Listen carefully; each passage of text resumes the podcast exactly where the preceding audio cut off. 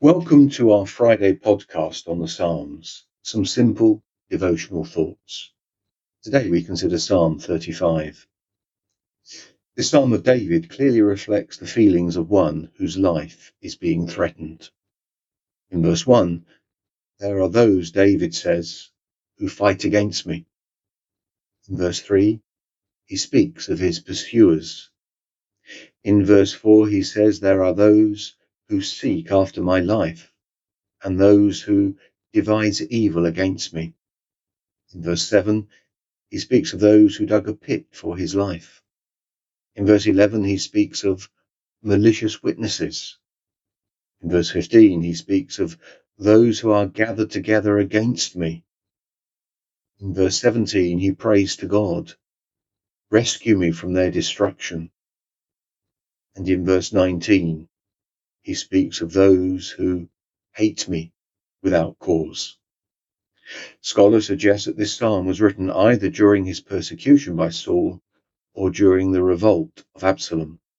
In both times, David was on the run and felt threatened. But no matter how dark and difficult things felt for David, we see his trust in God. The David trusts God is seen in the language he uses when he pleads with God. Firstly, there is legal language. In verse 1, he pleads, Contend, O Lord, with those who contend against me.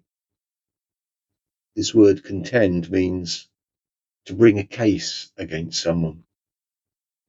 In verses 23 and 24, he says to God, Vindicate me. In other words, acquit me clear me. In these words, David is looking up to God, the righteous judge of the world, whom he trusts to act righteously on his behalf. And in verse 24, it is spelled out Vindicate me, O Lord my God, according to your righteousness. Secondly, there is the language of deliverance. So in verses 2 and 3, there is reference to God's shield, buckler, spear, and javelin. This is the language of military deliverance. Then in verses 3 and 9, there is reference to God's salvation. And in verse 17, there is pleading for rescue. In all of these, David is looking up to God, the deliverer. And he says in verse 10, O Lord, who is like you, delivering the poor? There is nobody else. So we see David's trust in God as he looks up to the righteous judge and the great deliverer.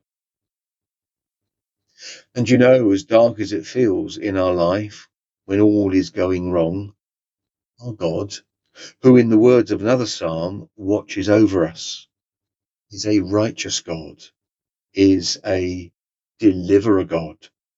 And so with David, we can say in verses 27 and 28, Great is the Lord who delights in the welfare of his servant.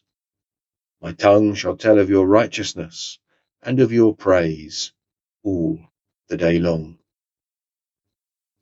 So two big themes in this psalm are being threatened and trusting God themes that we can associate with.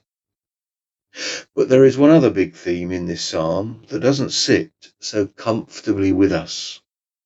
It is David's anger against his enemies. He says things like, let them be put to shame in verse 4. Let them be like chaff before the wind in verse 5.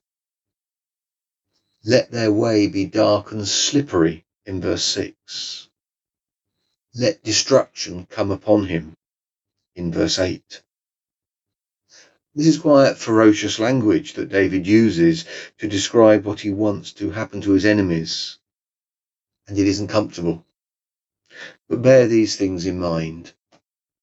First, the presence of these feelings testify to the honesty of the Psalms.